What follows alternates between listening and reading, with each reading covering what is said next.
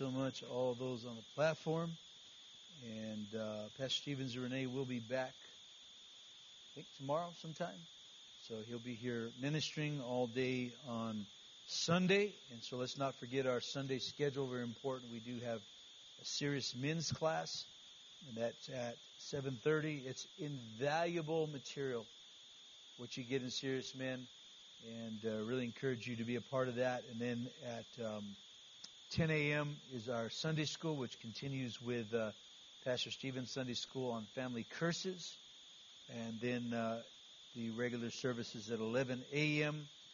and at 6.30 p.m. That's all on Sunday. Psalms chapter 13. Open there in your Bibles. I'm sure there are some tired people here. Many of you stayed up perhaps the wee hours of the morning counting votes. But it's over, thank God. Amen. A wearisome process, electing a president and all the anxieties involved in it. And so we're here tonight rejoicing. Thank God that we have salvation. Psalms 13. We're going to visit a portion of Scripture that is located in a, a time in King David's life before he assumed the throne as king. In this time frame, David was exhausted, he was depressed, and the troubles that he had faced concerning King Saul and his enemies had been going on for quite some time, a number of years now. So if you can imagine a long standing, ongoing circumstance that you're facing. In this place and time in, in the life of David, he became very dispirited and discouraged. He was at the end of his ability to continue, and something needed to change. Now, many of us here tonight have been there or perhaps are currently residing there. And no doubt we will and have found ourselves in David's shoes. Now, this psalm that I'm going to read to you in Psalm 13 gives us a very keen insight to a frame of mind, a depth of emotion, and the victory that's available. Very powerful portion of Scripture. There's a pastor and Bible commentator, John Phillips, and he made this statement Man's extremity is God's opportunity. So when we are at our wits' end, perhaps without the resource to go on, or at a loss for, the, for a way, maybe even perplexed, desperate, tired, or weary, that is usually when we see God begin to work. And I want to encourage you with this sermon. The title of this is called How Long, O Lord? I remember years ago, I was a single man, a disciple, and I was going through all manner of trials in my life. And I remember we were in a rev- no, it wasn't a revival. What it was is a Sunday service, and I don't remember. It was somebody from here that was out of this church that was preaching that Sunday. Uh, that morning, I had gotten just horribly sick. It was one of the few times I'd ever missed church, uh, and I showed up that night, and I remember he gave me a word, and the first words out of his mouth is, "You said, How long, O Lord?" And that certainly uh, you know what it was about that? It wasn't so much because he didn't solve anything for me. It was just the fact that I felt like God knew. God was watching. God was aware. Amen. And that's what I want you to see tonight. How long, O Lord? Psalms 13, beginning in verse 1. How long, O Lord? Will you forget me forever? How long will you hide your face from me? How long shall I take counsel in my soul, having sorrow in my heart daily? How long will my enemy be exalted over me? Consider and hear me, O Lord my God. Enlighten my eyes, and lest I sleep the sleep of death. He was depressed. Lest my enemies say, I have prevailed against him. Lest those who trouble me rejoice when I am moved. But I have trusted in your mercy. My heart shall rejoice in your salvation. I will sing to the Lord because he has dealt bountifully with me. How long, O Lord? I want to first consider a place of spiritual frustration and discouragement. Because you're going to find yourself at this point every once in a while as you walk with God. And what makes frustration and discouragement problematic is when it settles in as a status in your life. It's one thing to have a bad day or two or a short, very short period of time and, and these emotions begin to get a hold of you. It's a whole other thing when these begin to settle in and become a status of your life. I'm dealing with a person, Ernie and I are dealing with him. It's been an ongoing, uh, long, prolonged thing, and, and the the symptom is, is depression. Now, there are reasons for depression, and, and they're not always all chemical imbalances, and uh, but they're very spiritual. But but the point is, uh, it's become a status in his life, uh, and this this is when it becomes uh, uh, very unhealthy. So in this text, David is in such a place and has been for quite some time now. This particular season of life, this particular trial, is really weighing on him. He has become exasperated to the point that his cry has become worrisome as he says, How long, O Lord, will you forget me forever? How long will you hide your face from me? And what's happening is David is beginning to misinterpret God. He is lamenting long standing situations in his life that have not changed and have caused extreme weariness. And he goes on to say, I have sorrow daily. Have you been there? I've been there before. I have sorrow daily. I mean, there's not a day that goes by that this is just not wearing me out. How long will my enemy be exalted over me? So he had people in his life that were oppressing him, and, and it didn't seem like anything was changing. Now, three times he cries out, How long, O Lord. And there are two different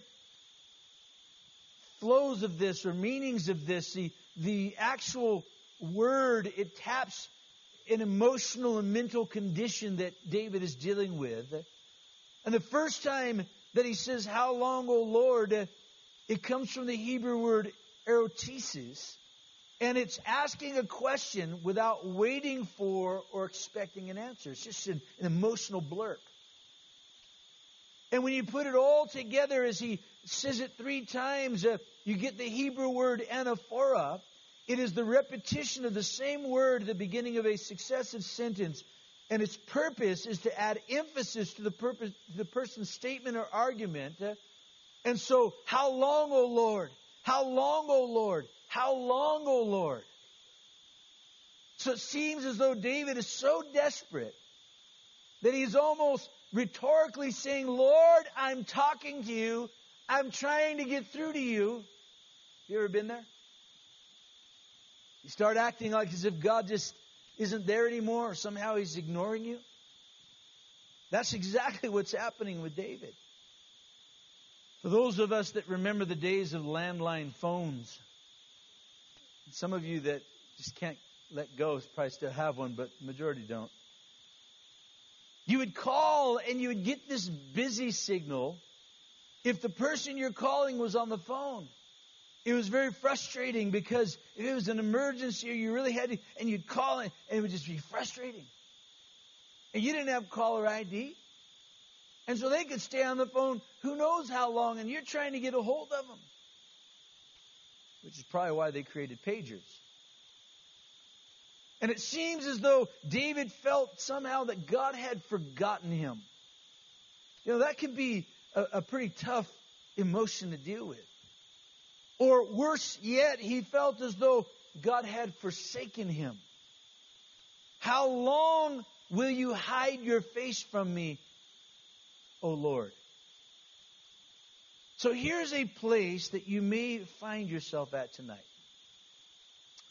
Here's where the Bible counsels you to not become weary in doing good. In Hebrews chapter 10, verse 35 and 36, therefore do not cast away your confidence, which has great reward. For you have need of endurance, so that after you've done the will of God, you may receive the promise. So here's a, a very real place that we can find ourselves in that we're losing confidence. We've become weary. We're just holding on. Now, David has been promised the throne, so think about this. He's already, his future's already projected for him.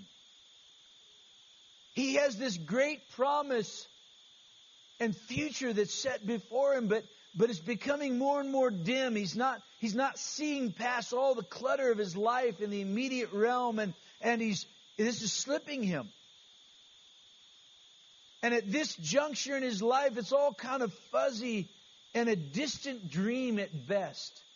You know, I thought about Joseph because, you know, it is amazing that he could spend 13 or 14 years of his life in the circumstance that he did, being sold into slavery, being accused of a wrongdoing he didn't do, ending up in prison, being forgotten in prison, and finally the whole thing culminates and God moves. But you know, it's so easy that when you're when you're dealing with this type of trial in life, things can just kind of become a distant dream at best. David really is at a critical juncture in his life. He's at what we would call a crisis of faith. And it's very easy to allow spiritual frustration and discouragement to take over your emotions in a time like this. Prayer seems so much harder and so much more of a labor. Staying faithful begins to lose its appeal. Staying involved just seems to be a burden. Being around people almost makes you feel like you have to fake your way through it because really inside you, you'd rather just be by yourself. This is a very real place you're going to find yourself in. And this is a critical place that you need to be careful that your feet do not slip spiritually speaking, or you do not lose heart or lose stamina to the point of beginning to make some bad decisions. Now, let me talk secondly about God's prolonging. Because this is where tension points begin to build. When, when we're asking, we're seeking, we're being faithful, we're doing all, but yet it just seems like God is not moving. He is prolonging. We're still stuck in this situation. And the longer that you face a particular trial or set of circumstances, the more prone to losing heart you become. Now, the bigger issue is God, why are you letting this happen? Which you have to be really careful about going there, by the way. It's tempting, but you have to be careful. Or, God, how much longer are you going to allow this to happen? And the problem is that those are anxious prayers. And if, if you'll ever notice, like I've noticed in my own life, when I start praying like that, I don't walk away from prayer feeling like I really interacted with God. I don't walk away feeling like I actually left my burdens with Him. I walk away feeling more burdened.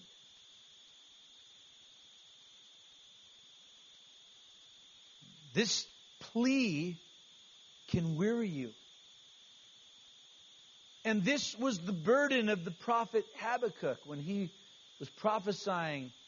And in his generation, I mean, it's, it's a parallel to where we're at today. He saw so much social injustice, corruption, deceit, people of power that were taking advantage of others, uh, people that were seeming to get away with crimes. This was what his environment was like. And, and listen to what he says in Habakkuk 1 2 through 4. Oh Lord, how long shall I cry? And you will not hear. Even cry out to you, violence. In other words, God, don't you see? but you will not save? Why do you show me iniquity and cause me to see trouble? For plundering and violence are before me. There is strife and contention. Therefore, the law is powerless. In other words, people are just getting away with whatever they do. And justice never goes forth, for the wicked surround the righteous. Therefore, perverse judgment proceeds. So this prophet was at a crisis point.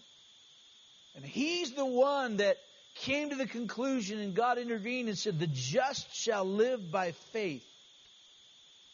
But it was after this crisis point he, he faced that he was struggling with what seemed to be God's inactivity, where he felt God should be very active, bringing judgment in his day, and God was telling him, well, actually, God was just quiet at first.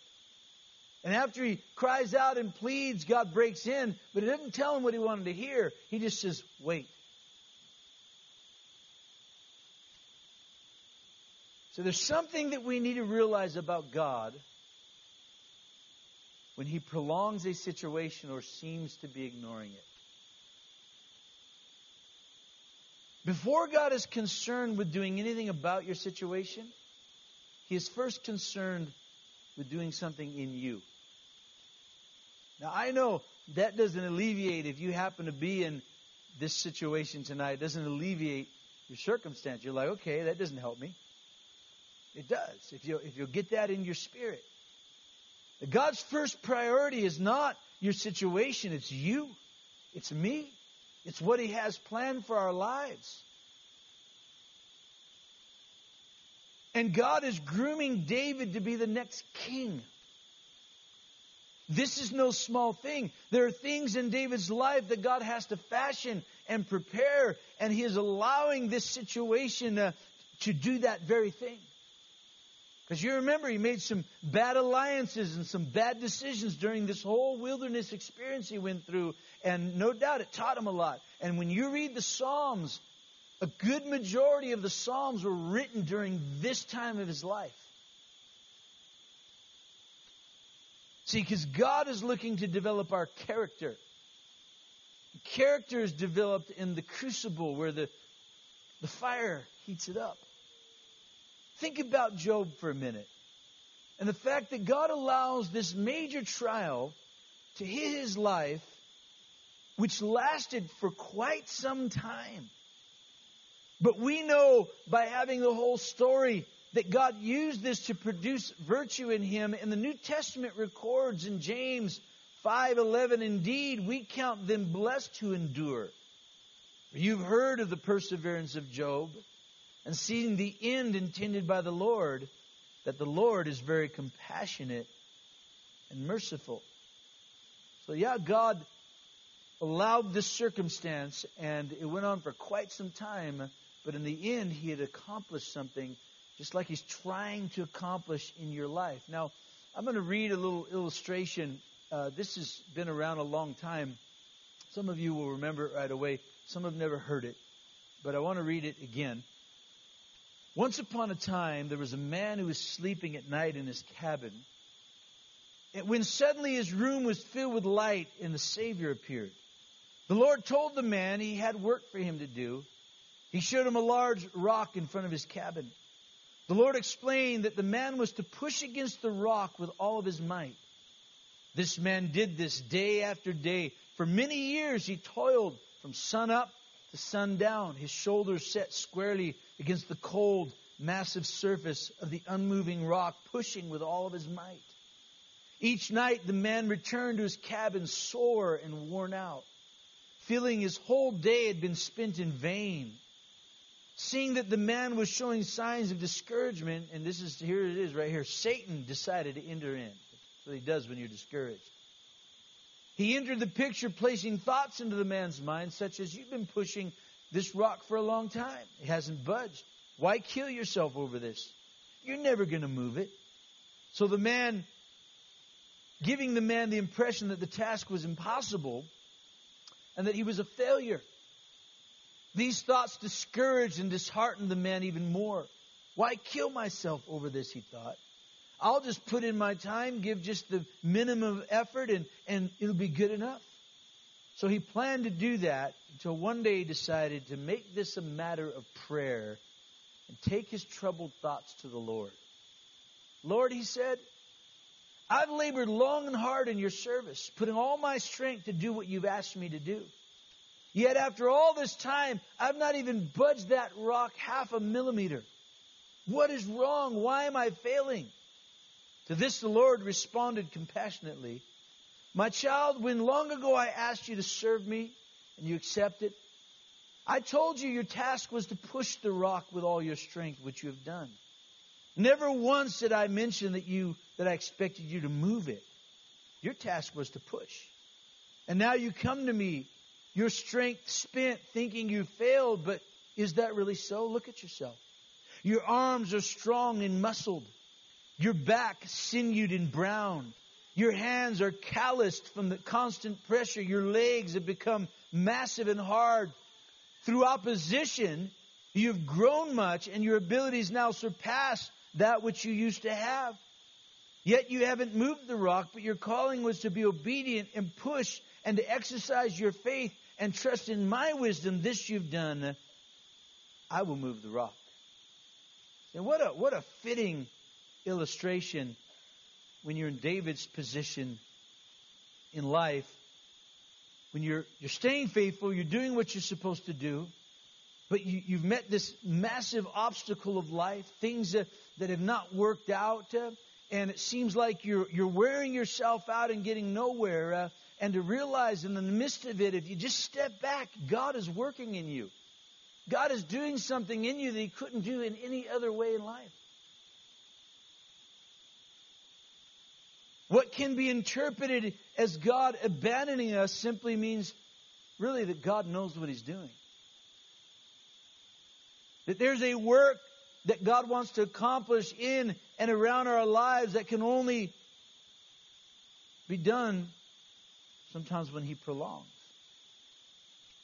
This allows His plan and purpose to ripen and mature in our lives. You know, when you read the Bible, it's filled with men and women that endured times of God's silence or seeming abandonment only to see God's powerful fulfillment and interaction when it was all said and done. And the Bible's filled with those stories of, of the Hannahs uh, and, and the Abrahams and the Sarahs, uh, and, and we can go on and on. And at the end of it all, when it was all said and done, God birthed this amazing, powerful thing in their life.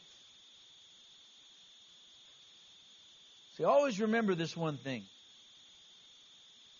The intensity of your trial is controlled from on high. Now you're gonna have to gonna have to get a grip on that because it will help you. But God really is in charge, even if you don't feel like He is. Because God has something to teach us, and He has an end product in mind. And although slowly things are moving forward, which you would surely like them to be quicker, the problem is we tend to come from an impatient viewpoint and therefore we can't see what God is doing.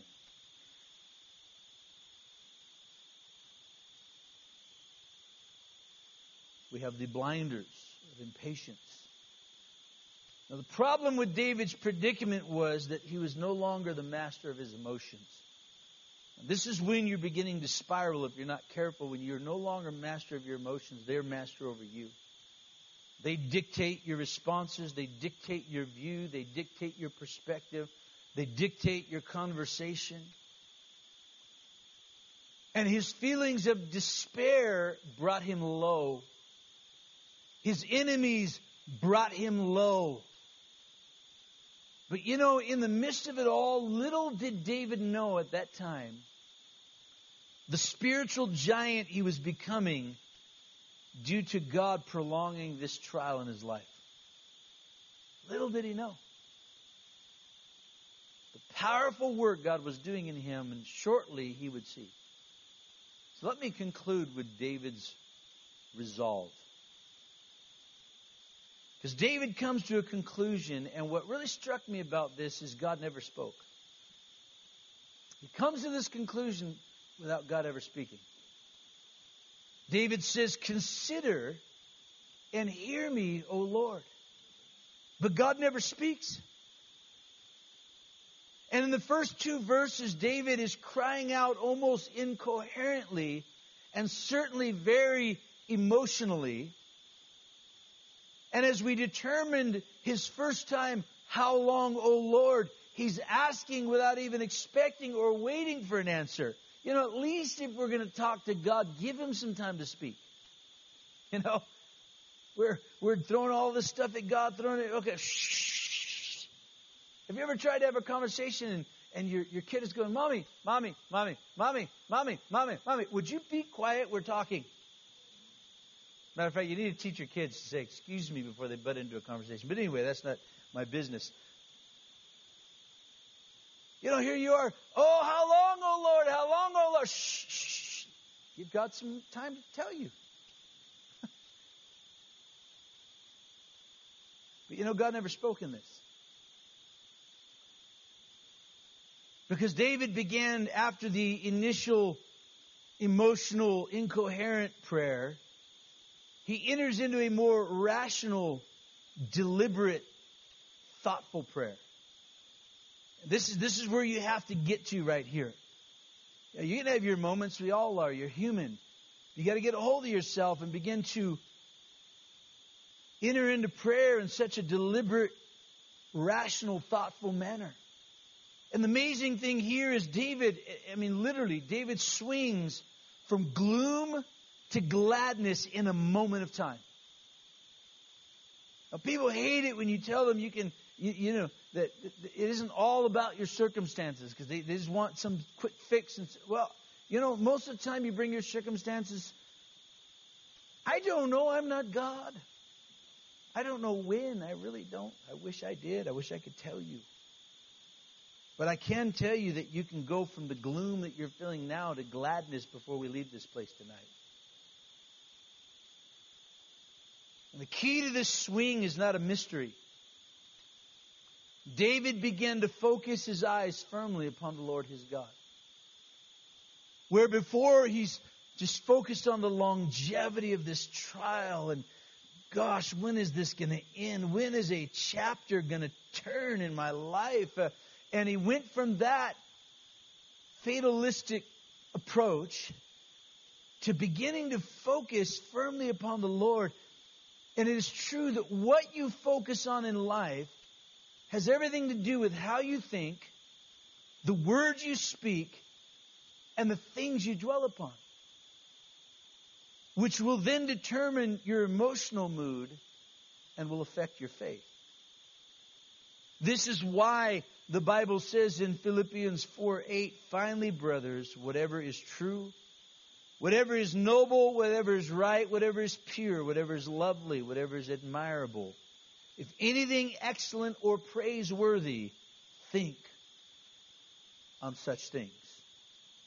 So here, David begins to change all of his desperate, emotion driven words begin to change to something that he could now sink his faith into and encourage himself with.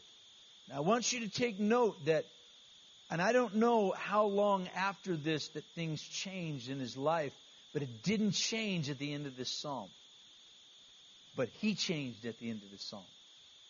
Circumstance still the same.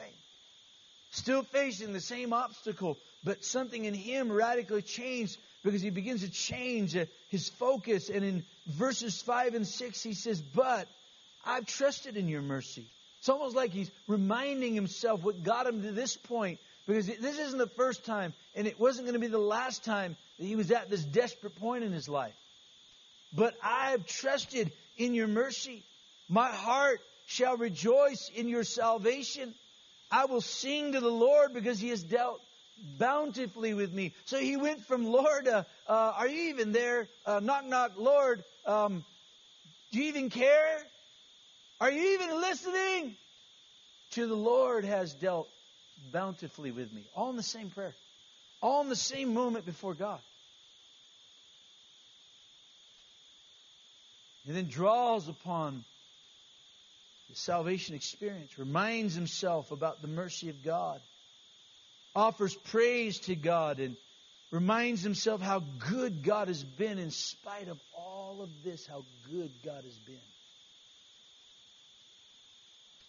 Before you know it, he goes from gloom to gladness. And the thing to note is nothing around him has changed, but he has. See, God is not finished with you. He's not finished with me. As long as we're in this body of flesh and live in this fallen world, we're going to face these seasons.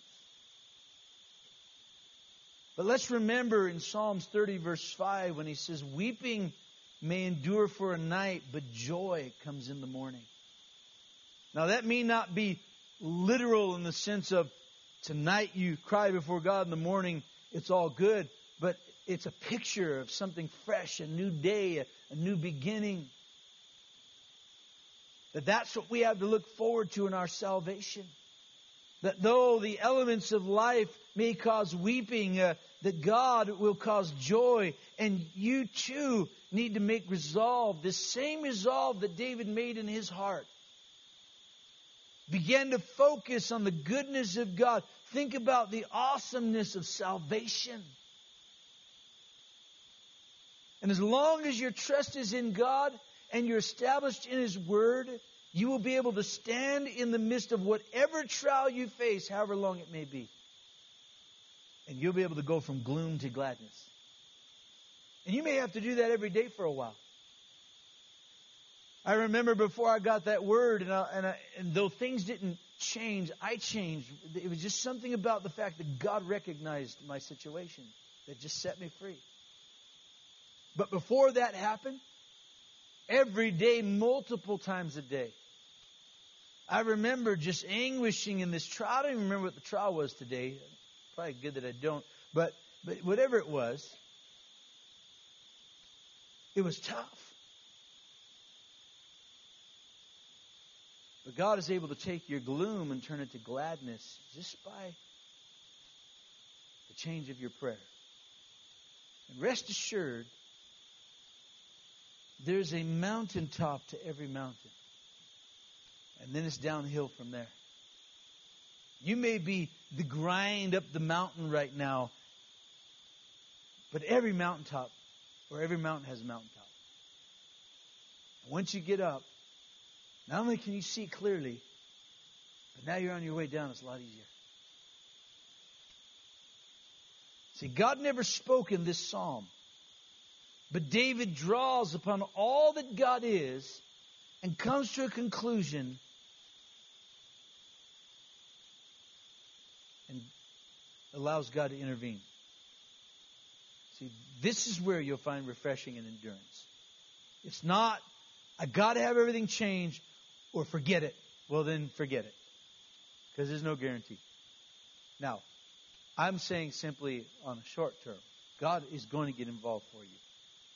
Okay, you're not going to live this nightmare for the rest of your life. And whatever you may be afflicted with, or a situation that perhaps is a very, very long term, uh, there is this amazing grace of God that will carry you. I think about Pastor Warner. I think about the last two plus months of his life. He has had to literally lay on his side, and he can only flip to the other side for 23 out of 24 hours a day. He can only sit up one hour a day. He's been this for a couple of months now, healing. How does he do it? Obviously, he's tapping something. He's tapping something supernatural that keeps him fresh and enduring. And I, I don't know. I don't talk to him about it. Pastor Stevens does. He's human. I guarantee he has struggles with it. But at the end of the day, Pastor will talk to him. There's inspiration. There's sermons flowing out of him. Recently, he set up, uh, and that time he set up, he had them live stream him, and he preached to his church that way from his house. How long, O Lord? That's not always the right prayer. But it's the latter part that set David free. That I have trusted in your mercy. My heart shall rejoice in your salvation. I will sing to the Lord because he's dealt bountifully with me.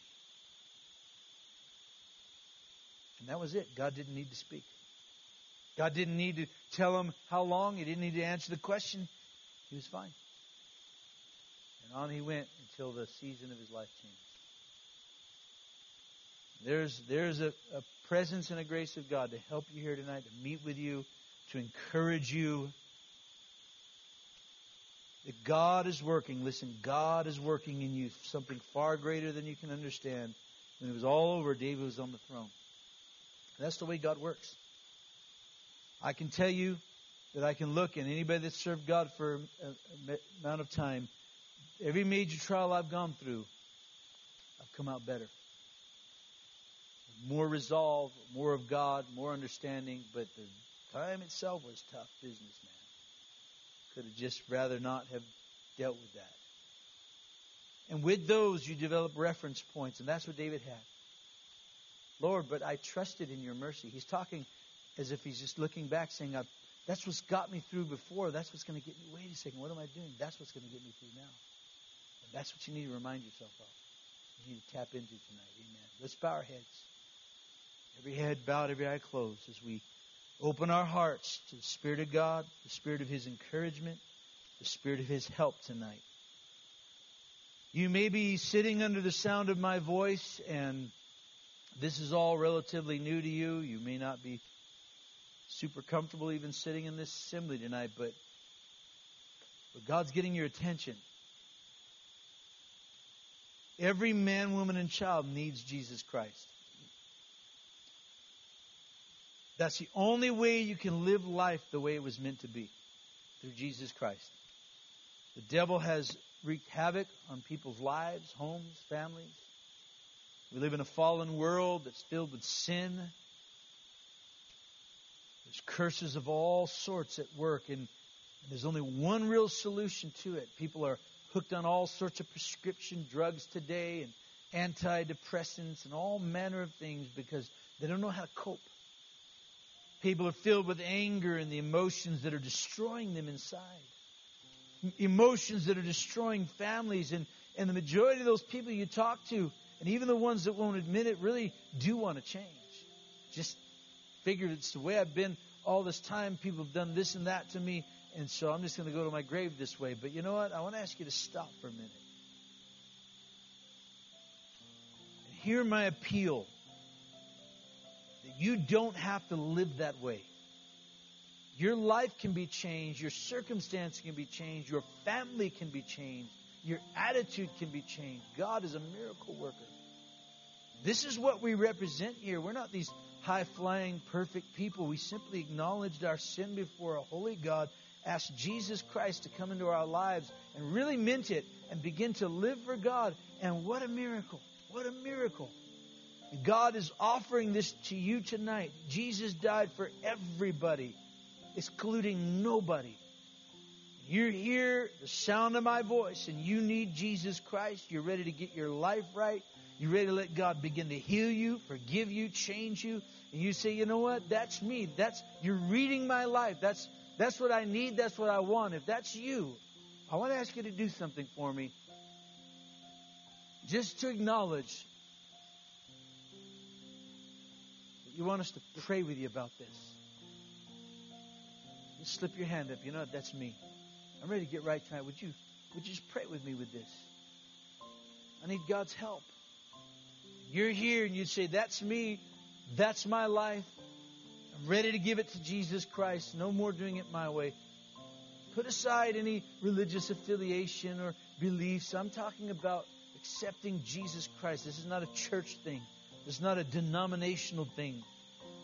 This is about Jesus and you and our sins and His forgiveness, and we need to come before God on His terms, and that begins with repenting. Jesus, I'm sorry. And miracle happens. It's powerful. If that's you and you want that tonight, I want you just to lift your hand up so I can see it. As soon as I see it, you can put it right back down. Thank you so much. Who else? Thank you. Thank you here. Thank you. Who else? Others here. Thank you. I'm ready. I, I want to align my life with Jesus Christ. I want God's help. I want God's blessing. Maybe life is really mounted up and it's it's out of control and you really don't know what to do. You know what? I'm not saying by giving your life to Christ by tomorrow everything's solved, but I'll tell you what, you'll change. And when you change, it will slowly begin to change your circumstance, your life, your marriage, your family. It's time to come to Christ. Do it His way. Lean on God. Stop leaning on yourself. Others, along with these honest hearts, that's me. I'm not right. I'm ready to get right tonight. Just lift your hand up so I can see it. Put it right back down. We're just going to say a simple prayer with you. God is going to meet with you. Who would that be? Anybody else? Maybe you're backslidden and There's no more tormenting place to be than knowing the truth and not living it, seeing the mess of your life. You know, don't let the devil hold you in condemnation. It's time to come back to Christ. He will receive you just as you are, and He'll do His miracle all over again. You have to come on His terms, and you're backslidden. You're, you're ready to come back to Christ. Lift your hand up. Who would that be all across this place? God's dealing with you right now. It's time. Now is the time. God is calling you home now. That's you. I want you to lift your hand up. Anybody here? Anybody else? You want to respond with these honest hearts? I'm ready to pray. Would you pray with me? Just lift your hand up. God's going to help you tonight. Who would that be? You're ready to receive Jesus Christ. Okay, these that lifted their hand, you would you just look at me eye to eye? Just as did, did you mean that here? Did, you meant that? Yeah. Over here, did you mean that? You did. Did you mean that? I believe you did. Could, could I have you come? They're going to walk with you. Just come meet me right here. We're going to pray with you. God's going to help you tonight. You'll have those. They're going to walk with you. Just come. God's going to help you. I'm not trying to embarrass anybody, but there's something powerful about moving towards Christ. God is going to help you. You're here tonight before we open these altars. And maybe a good portion of what I'm talking about really is where you're at right now. Maybe even your very words have been, How long, Lord? Or to something of that nature.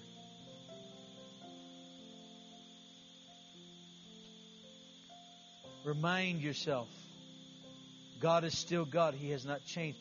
God is doing something in you that He He knows. He understands. And I'm not saying God won't speak to you. I'm just saying in this psalm, it didn't require that because David just got a hold of all the promises of God.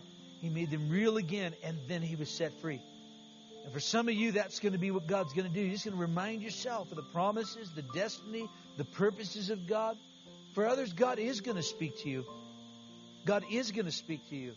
But you got to stop so He can. So we're going to open these altars. I'm going to invite you to come and let's touch heaven tonight. Let's get refreshed in His presence. Let's get renewed before God tonight. Amen. As we come and make our place at this altar, we're allowing God to lay hold of our hearts. In Jesus' name, refocus upon God's goodness, what God can do, what God wants to do, what God has for you.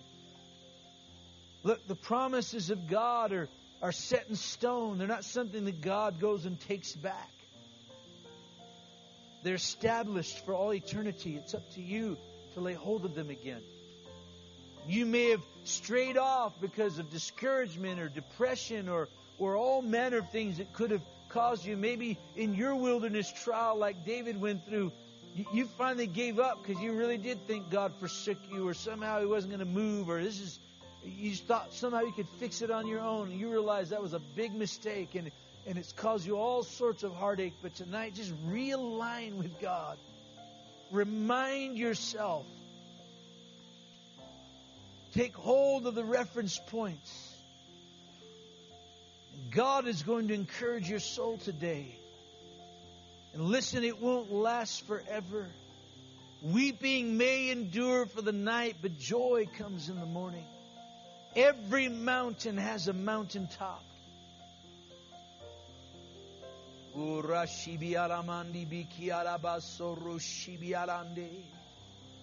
Thank you, Lord and Savior. I thank you, Lord.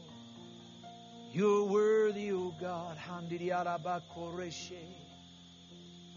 Oh God, meet with your people tonight. Cause grace to abound, my Lord. Move in your power by the Holy Spirit. God, encourage those that are discouraged. Oh, Lord, those, God, that have waited upon you, mount them up with wings of eagles. Cause them to run and not be weary, to walk and not be faint.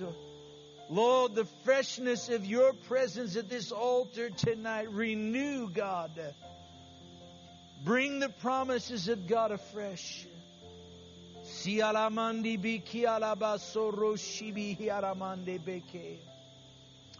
Thank you, Lord. Hallelujah. You are great. Your name is great. God, we fix our eyes on you tonight.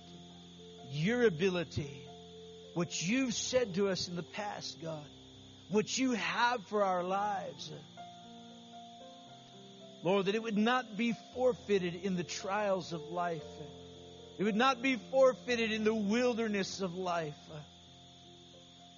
Siaramandi bi siaramandi bi kiaramandi bi si.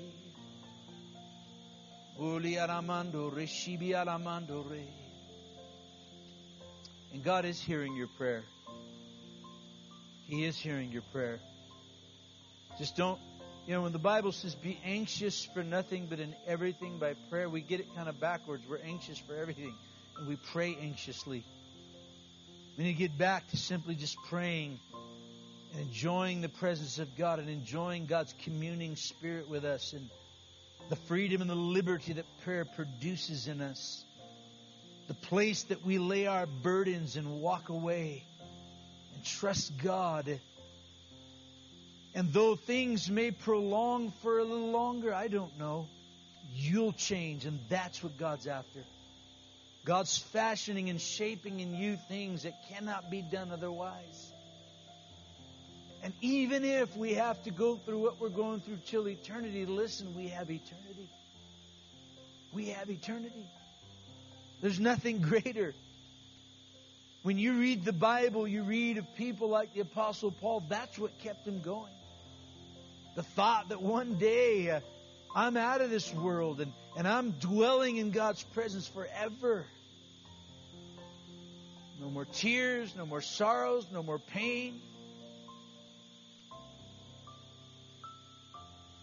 But in this life, God will meet with you. In this trial, God will move for you. God will refresh you. God will remind you. And God will speak to you.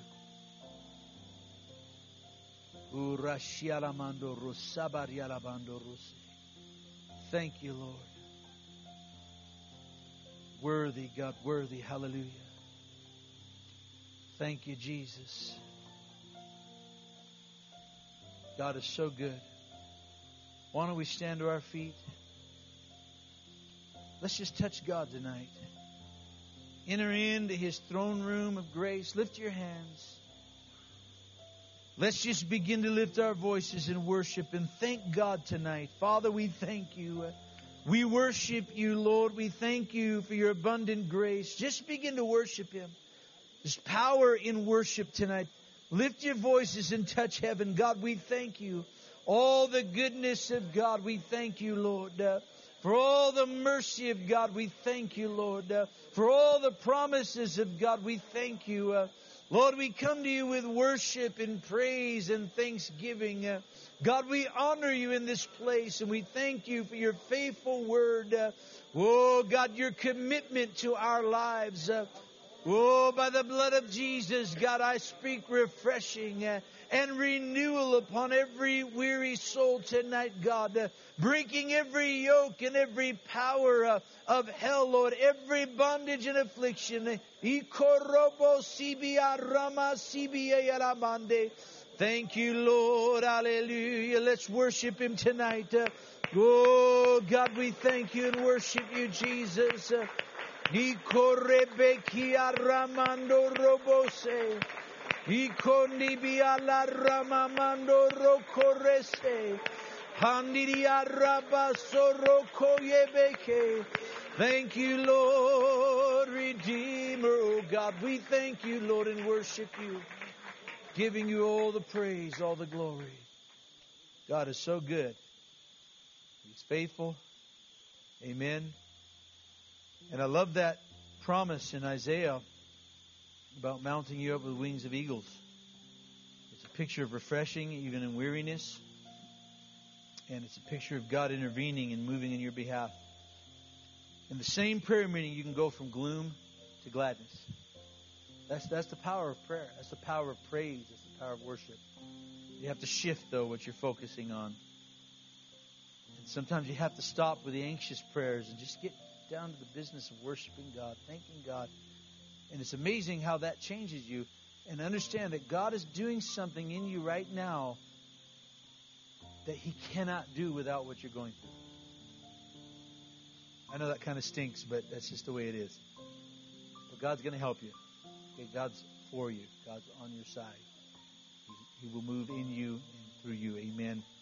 So let's be encouraged. Encourage one another. Uh, we do want to remind you of the Spanish service tomorrow, 7 o'clock, and then Friday night youth. If you're in the youth, we'll be here.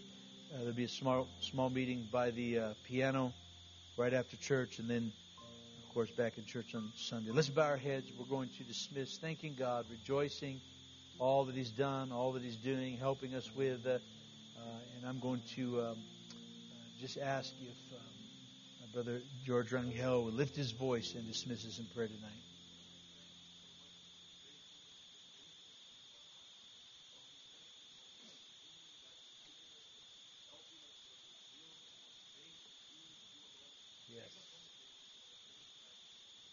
Amen.